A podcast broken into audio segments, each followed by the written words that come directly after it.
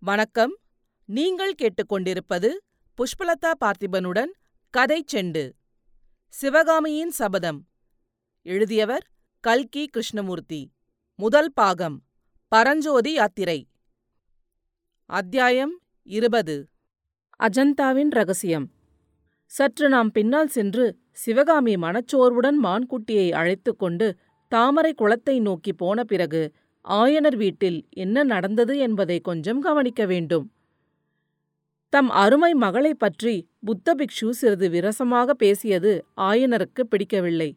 எனவே பிக்ஷுவிடம் அவர் பேசுவதை நிறுத்திவிட்டு பரஞ்சோதியை பார்த்து தம்பி உனக்கு என்னால் ஆக வேண்டிய உதவி ஏதாவது இருந்தால் சொல்லு என்றார். நாவுக்கரசர் மடத்தில் சேர்ந்து கல்வி பயிலும் நோக்கத்துடன் காஞ்சிக்கு வந்தேன் ஐயா. சிற்பக்கலை கற்றுக்கொள்ளும் விருப்பமும் இருக்கிறது. தங்களைக் கண்டு தங்கள் கட்டளைப்படி நடந்து கொள்ள வேண்டும் என்று மாமா எனக்குச் சொல்லி அனுப்பினார். ஓலையில் எல்லாம் விவரமாக எழுதியிருந்தார் என்றான் பரஞ்சோதி. ஓலை என்னத்துக்கு தம்பி? என் அருமை சிநேகிதருக்காக நான் எதுவும் செய்ய கடமைப்பட்டிருக்கிறேன். நாவுக்கரசர் பெருமான் தற்சமயம் காஞ்சியில் இல்லை ஸ்தல யாத்திரை சென்றிருக்கிறார். அதனால் என்ன? நானே நேரில் உன்னை அழைத்து போய் அந்த சிவனேசரின் மடத்தில் சேர்த்துவிட்டு வருகிறேன். உன்னை சக்கரவர்த்தியிடம் அழைத்துப் போக வேண்டும். வீரச் செயல் புரிந்து எங்களை காத்த உன்னை பார்த்தால் சக்கரவர்த்தி பெரிதும் சந்தோஷப்படுவார். அது மட்டும் வேண்டாம் ஆயனரே இந்த இளைஞனிடம் உமக்கு அபிமானம் இருந்தால் என்று புத்த பிக்ஷு குறுக்கிட்டார். ஏன் என்று ஆயனர் வியப்புடன் கேட்டார். காஞ்சி சக்கரவர்த்தியின் காராகிரகத்திலிருந்து தப்பி வந்தவர்களுக்கு என்ன தண்டனை என்று உங்களுக்கு தெரியாதா? ஏன் தெரியாது? மரண தண்டனைதான். இந்த கேள்வி எதற்காக கேட்கிறீர்கள் என்றுதான் தெரியவில்லை. இவன் சக்கரவர்த்தியிடம் சென்றால் அந்த தண்டனைக்கு உள்ளாகும்படி நேரிடும். சிவசிவா இதென்ன சொல்லுகிறீர்கள்? இவன் காராகிரகத்தில் இருந்தானா? எப்போது? எதற்காக? உங்களை இவன் தப்புவித்த அன்று இரவு நகரில் திக்கதிசை தெரியாமல் அலைந்து கொண்டிருந்தான். இவனை ஒற்றன் என்பதாக சந்தேகித்து நகர்காவலர்கள் சிறையில் அடைத்து விட்டார்கள் அடடா! அப்புறம்? அன்றிரவு இவன் சிறையிலிருந்து தப்பிவிட்டான். என்ன என்ன? எப்படி தப்பினான்? கூரை வழியாக வெளியே வந்துவிட்டான் ஆயனர் அதிசயத்துடன் பரஞ்சோதியை பார்த்த வண்ணம் ஆஹா! என் சிநேகிதருடைய மருமகன் லேசுப்பட்டவன் இல்லை போலிருக்கிறது. பெரிய கைகாரனாயிருக்கிறானே. அதனால் பாதகமில்லை அடிகளே. இவனை நானே சக்கரவர்த்தியிடம் அழைத்துச் சென்று இவனை மன்னிக்கும்படி கேட்டுக்கொள்கிறேன். இவன் எங்களை பெரும் விபத்திலிருந்து காப்பாற்றியவன் என்று அறிந்தால் சக்கரவர்த்தி கட்டாயம் மன்னிப்பார் என்றார். உங்களுக்காக மன்னித்து விடுவார் உண்மைதான். ஆனால் இவன் உடனே போர்க்களம் போகும்படி நேரிடும். பல்லவ ராஜ்யத்தில் எங்கே பார்த்தாலும் படை திரட்டுகிறார்கள் என்று தெரியுமோ இல்லையோ? இதை கேட்ட ஆயனர் மௌனமாக யோசிக்கலானார். அதை பார்த்த பிக்ஷு மேலும் கூறினார் ஒரு தாய்க்கு ஒரு பிள்ளையான இவனுக்கு போர்க்களத்தில் ஏதாவது நேர்ந்துவிட்டால் பாவம் இவன் தாயார் உம்மை சபிப்பாள். அது மட்டுமல்ல தர்மசேனரின் தமக்கையைப் போல் இன்னொரு பெண் கன்னிகையாக காலம் கழிக்க நேரிடும். ஆயனருக்குச் சுருக்கென்றது புத்த பிக்ஷு தம் மகளைத்தான் அவ்விதம் குறிப்பிடுகிறார் என்று அவர் எண்ணினார். ஒருவேளை அவருடைய கூற்றில் ஏதேனும் உண்மை இருக்குமோ? சிவகாமி மூன்று நாளாய் ஒரு விதமாக இருப்பதற்கு காரணம் இந்த வாலிபன் மேல் அவளுடைய மனம் சென்றதாக இருக்கலாமோ? அப்படியிருந்தால் ஒரு விதத்தில் நல்லதுதானே? சிவகாமியை எப்படியும் மனம் செய்து கொடுக்கத்தான் வேண்டுமென்றால் தம் அருமை சிநேகிதரின் மருமகனுக்குக் கொடுத்து அவனை தம் சீடனாக்கிக் கொள்ளுதல் நல்லதல்லவா? இவ்வாறெல்லாம் சில வினாடி நேரத்துக்குள் எண்ணியவராய் ஆயனர் பரஞ்சோதியைச் சற்று கவனமாக உற்று பார்த்தார். அவருடைய எண்ணப்போக்கை அப்படியே தெரிந்து கொண்ட புத்த பிக்ஷு இல்லை ஆயனரே நீங்கள் நினைப்பது போல் நடப்பதற்கில்லை. அவனுடைய மாமன் மகள் இவனுக்கென்று பிறந்து வளர்ந்து திருவெண்காட்டில் காத்து கொண்டிருக்கிறாள் என்றார். இதைக் கேட்ட ஆயனர் புத்த பிக்ஷுவை உமக்கு என் எண்ணம் எப்படி தெரிந்தது? என்று மீண்டும் கேட்கும் பாவனையில் ஒரு தடவை பார்த்துவிட்டு மீண்டும் பரஞ்சோதியை நோக்கி அப்படியா தம்பி என் சிநேகிதரின் பெண்ணை கட்டிக்கொள்ளப் போகிறாயா? என்று கேட்டார். பரஞ்சோதி சிறிது நாணத்துடன் ஆமையா என்றான். புத்த சந்நியாசி மேலும் சொன்னார் நாவுக்கரசர் மடத்தில் தற்போது இவனைச் சேர்ப்பது நல்லதில்லை. காஞ்சிக்கோட்டையை முற்றுகைக்கு ஆயத்தம் செய்து வருகிறார்கள். நாவுக்கரசர் இப்போதைக்கு மடத்துக்கு திரும்பி வரமாட்டார். அவரை சோழ நாட்டுக்கு ஸ்தல யாத்திரை போகும்படியாக சக்கரவர்த்தியே சொல்லி அனுப்பிவிட்டாராம். அடிகளே தங்களுக்கு எத்தனையோ விஷயங்கள் தெரிந்திருக்கின்றன. எனக்கு ஒன்றுமே தெரியவில்லையே என்று ஆயனர் அடங்காத ஆச்சரியத்துடன் கூறினார். நீங்கள் இந்த காட்டுக்குள்ளே வந்து உட்கார்ந்திருக்கிறீர்கள் அதனால் தெரியவில்லை. நான் நாடெல்லாம் சுற்றுகிறேன் அதனால் தெரிகிறது என்றார் பிக்ஷு. ஆயனர் சிறிது யோசனை செய்து தம்பி இங்கேதான் இப்படியெல்லாம் குழப்பமாயிருக்கிறதே உன் விருப்பம் என்ன? என்று கேட்டார். ஐயா கல்வி கற்றுக்கொண்டு திரும்பி வருகிறேன் என்று என் ஊரில் சொல்லிவிட்டு வந்தேன். ஏதாவது ஒரு கலை பயிலாமல் திரும்பி போக எனக்கு விருப்பமில்லை. தங்களிடம் கல்வியும் சிற்பமும் பயில விரும்புகிறேன். கருணை கூர்ந்து என்னை தங்களுடைய சீடனாக அங்கீகரிக்க வேண்டும் என்றான். பரஞ்சோதியின் பணிவான பேச்சைக் கேட்டு ஆயனர் பூரித்தவராய் அப்படியே ஆகட்டும். நீ இங்கேயே இருந்து என்னிடம் சிற்பக்கலை கற்றுக்கொள் என்றார். ஆச்சாரிய தட்சிணை விஷயம் என்ன? அதை முன்னாலேயே வாங்கிக் கொள்ள வேண்டுமாயனரே? என்று பிக்ஷு கூறியதும் அவர் பரிகாசமாகச் சொல்வதாய் எண்ணி ஆயனர் நகைத்தார். நான் வேடிக்கை பேசவில்லை. உண்மையாகத்தான் சொல்லுகிறேன். பரஞ்சோதி உங்களுக்கு அளிக்க வேண்டிய குருதட்சணை அஜந்தா சித்திர ரகசியந்தான் என்று பிக்ஷு கூறினாரோ இல்லையோ? ஆயனரின் முகத்தில் ஏற்பட்ட ஆவலையும் பரபரப்பையும் பார்க்க வேண்டுமே அந்த க்ஷணத்தில் அவர் புதிய மனிதராக மாறிவிட்டதாக தோன்றியது. அடிகளே முன்னமே அதை பற்றி கேட்டேன். தாங்கள் சொல்லவில்லை. ஆனால் இந்த பிள்ளைக்கும் அஜந்தா சித்திர ரகசியத்துக்கும் என்ன சம்பந்தம்? இவனால் என்ன செய்ய முடியும்? என்று ஆயனர் கேட்டார். நாகார்ஜுன மலையிலுள்ள புத்த சங்கிராமத்துக்கு அந்த ரகசியம் வந்திருக்கிறது. அவ்விடத்துக்கு யாரையாவது அனுப்பி வாங்கி வரச் சொல்ல வேண்டும். உம்முடைய புதிய சீடனைப் போல் அந்த காரியத்துக்குத் தகுதியான ஆளை காண முடியாது. நாகார்ஜுன மலையா கிருஷ்ணா நதிக்கரையில் அல்லவா இருக்கிறது?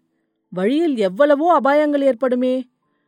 அபாயங்களையெல்லாம் கடந்து போய் வரக்கூடிய வீரனாகையால்தான் பரஞ்சோதியை சொன்னேன். இந்த பிள்ளை யானை மேல் வேலை எரிந்த விதத்தைத்தான் கண்ணால் பார்த்தீரே. ஆனாலும் வெகு தூரம் இருக்கிறதே. இவனால் கால்நடையாக போய்விட்டு வர முடியுமா? முடியாது. நல்ல குதிரை ஒன்று இவனுக்கு வாங்கித் தர வேண்டும். குதிரை மட்டும் இருந்தால் ஒரு மாத காலத்தில் காரியத்தை சாதித்துக் கொண்டு திரும்பிவிடலாம். ஆயனர் மிக்க ஆவலுடன் பரஞ்சோதியை பார்த்து தம்பி உன்னால் முடியுமா? போய் வருகிறாயா? என்று கேட்டார்.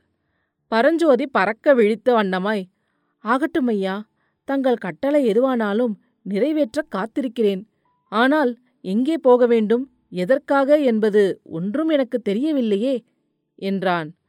உண்மைதான். இவனுக்கு விவரம் தெரியாதல்லவா? தாங்களே சொல்லுங்கள் சுவாமி. இவ்விதம் ஆயனர் கூற சந்நியாசி பரஞ்சோதியை பார்த்து சொன்னார்.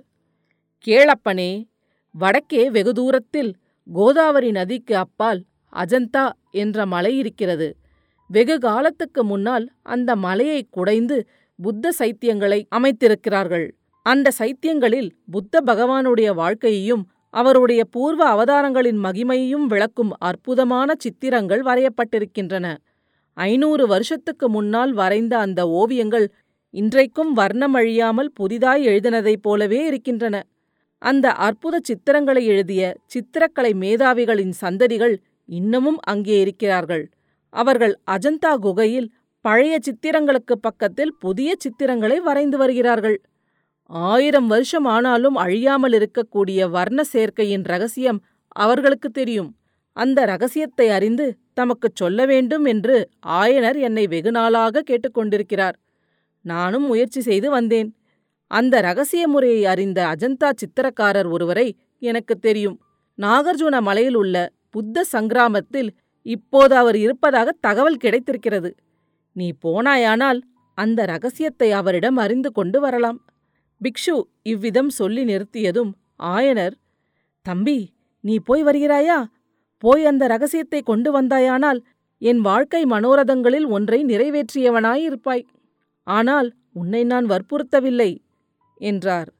பிக்ஷுவும் ஆயனரும் பேசி வந்தபோது பரஞ்சோதியின் உள்ளத்தில் விதவிதமான கிளர்ச்சிகள் உண்டாகி மறைந்து வந்தன.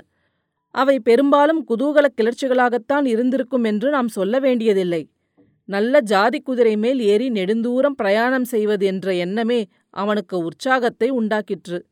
அதோடு இவ்வளவு முக்கியமான ஒரு காரியத்துக்காக ஆயன மகாசிற்பியினால் ஏவப்பட்டு யாத்திரை போகிறதென்பது அவனுக்கு மிக்க பெருமை உணர்ச்சியும் அளித்தது. எழுத்தாணியால் ஏட்டில் எழுதி கொண்டு உட்கார்ந்திருப்பதைக் காட்டிலும் இம்மாதிரி காரியம்தான் அவனுடைய இயல்புக்கு ஒத்தது என்பதை நாம் அறிவோமல்லவா?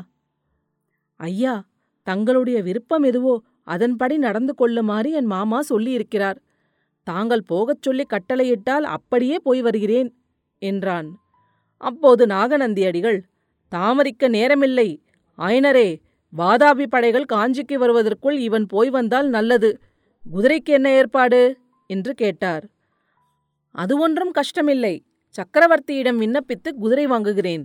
அஜந்தா வர்ண சேர்க்கை ரகசியத்தை அறிந்து கொள்வதில் எனக்கு எவ்வளவு ஆசையோ அவ்வளவு ஆசை மகேந்திர சக்கரவர்த்திக்கும் உண்டு.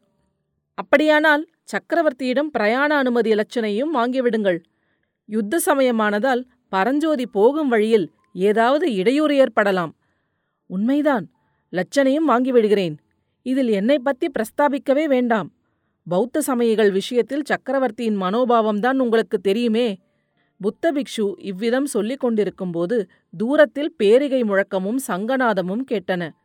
அடிகளே கொம்பிடப் போன தெய்வம் குறுக்கே வருகிறது. இதோ மகேந்திர சக்கரவர்த்தியே வருகிறார் என்று குதூகலத்துடன் கூறினார் ஆயனர். நாகநந்தி அடிகளின் கடுகடுப்பான முகத்தில் புன்னகை தோன்றியது. அவர் சிறிது யோசித்த வண்ணமாய் அங்கும் இங்கும் பார்த்தார். பிறகு ஒரு முடிவுக்கு வந்தவரைப் போல் ஆயனரே நல்ல சகுனந்தான். இந்த சமயத்தில் இவ்விடம் சக்கரவர்த்தியே விஜயம் செய்வதானது நமது காரியம் ஜெயமாகப் போகிறதென்பதற்கு அறிகுறி. ஆனால் நானும் பரஞ்சோதியும்தான் இச்சமயம் பூஜை வேளையில் கரடிகளாக இருக்கிறோம். எங்களை சக்கரவர்த்தி பார்த்துவிட்டால் எல்லா காரியமும் கெட்டுவிடும். சக்கரவர்த்தி வந்துவிட்டு போகும் வரையில் நாங்கள் புத்த பகவானை சரணடைகிறோம். புத்த பகவானுடைய சிலையை எப்போதும் பெரிதாகச் செய்ய வேண்டும் என்று ஏற்படுத்திய மகாபுருஷர் நாகர்ஜூன பிக்ஷுவின் தீர்க்க திருஷ்டியை என்னவென்று புகழ்வது? என்றார். ஆயனர் தயங்கி ஒருவேளை தெரிந்துவிட்டாள் என்று சொல்லிக் கொண்டிருக்கும்போது பிக்ஷு பரஞ்சோதியின் கையை பிடித்து அழைத்துச் சென்று புத்தர் சிலையின் பின்னால் மறைந்து கொண்டார். இதற்குள் குதிரைகளின் காலடி சத்தம் நெருங்கிடவே ஆயனருக்கு யோசிப்பதற்கே நேரமில்லாமல் போயிற்று. ஜாக்கிரதை அடிகளே என்று சொல்லிவிட்டு சக்கரவர்த்தியை வரவேற்பதற்காக விரைந்து வாசற்பக்கம் சென்றார். சக்கரவர்த்தியும் குமாரரும் விடைபெற்று சென்ற பிறகு வீட்டுக்குள் நுழைந்த சிவகாமிக்கு புத்தர் சிலைக்கு பின்னாலிருந்து நாகநந்தியும் பரஞ்சோதியும் கிளம்பியது மிக்க வியப்பை அளித்தது என்று சொன்னோம் அல்லவா ஆனால் அதே காட்சியானது ஆயனருக்கு சிறிதும் வியப்பளித்திராது என்பதை மேலே கூறிய விவரங்களிலிருந்து வாசகர்கள் அறிந்து கொண்டிருப்பார்கள். எனினும் சிவகாமியைக் காட்டிலும் ஆயனரிடத்திலேதான் பரபரப்பு அதிகமாக காணப்பட்டது. அடிகளே நல்ல வேளையாய் போயிற்று. எப்பேற்பட்ட ஆபத்திலிருந்து தப்பினோம் என்றார் ஆயனர். புத்த பகவானைச் சரணமாக அடைந்தவர்களுக்கு அபாயமே கிடையாது. இருக்கட்டும் அஸ்வமேத யாகத்தில் குதிரையை மறந்து போன கதையாக நீரும் சக்கரவர்த்தியிடம் குதிரை கேட்க மறந்துவிட்டீரல்லவா என்றார் புத்த பிக்ஷு. மறக்கவில்லை அடிகளே இந்த இடத்துக்கு வந்ததும் சக்கரவர்த்தி கூறிய வார்த்தை என்னை கதிகலங்கச் செய்துவிட்டது. அப்புறம் குதிரையைப் பற்றி கேட்க எனக்கு நாய் எழவில்லை. ஆமாம் சக்கரவர்த்தி ராஜாங்க துரோகத்துக்காக உம்மை தண்டிக்கப் போவதாக சொன்னபோது என்னை கூட ஒரு கண நேரம் தூக்கி வாரி போட்டுவிட்டது. பிக்ஷுவும் பரஞ்சோதியும் புத்தர் சிலைக்கு பின்னாலிருந்து வெளியே வந்தவுடன் மூன்று பேரும் ஏற்கனவே உட்கார்ந்து பேசிக் கொண்டிருந்த இடத்துக்கு வந்து அமர்ந்தார்கள். அப்போது சிவகாமியும் அந்த இடத்துக்கு வந்து சேரவே புத்த பிக்ஷு அவளை ஏறிட்டு பார்த்துவிட்டு சிவகாமியிடம் நீங்கள் எல்லா விவரங்களையும் சொல்ல வேண்டும். எங்களை ஏதோ பேயோ பிசாசோ என்று அவள் சந்தேகிக்கிறாள் போலிருக்கிறது என்றார். அடுத்த அத்தியாயத்தில் விரைவில் சந்திப்போம். கதைச்செண்டு பற்றி உங்கள் நண்பர்களிடமும் உறவினர்களிடமும் பகிரவும். உங்கள் கருத்துக்களை கமெண்ட்டுகளில் பதிவிடுங்கள். உங்கள் கருத்துக்களை கேட்க ஆவலுடன் காத்துக் கொண்டிருக்கின்றேன். நன்றி. நீங்கள் கேட்டுக்கொண்டிருப்பது புஷ்பலதா பார்த்திபனுடன் கதை செண்டு.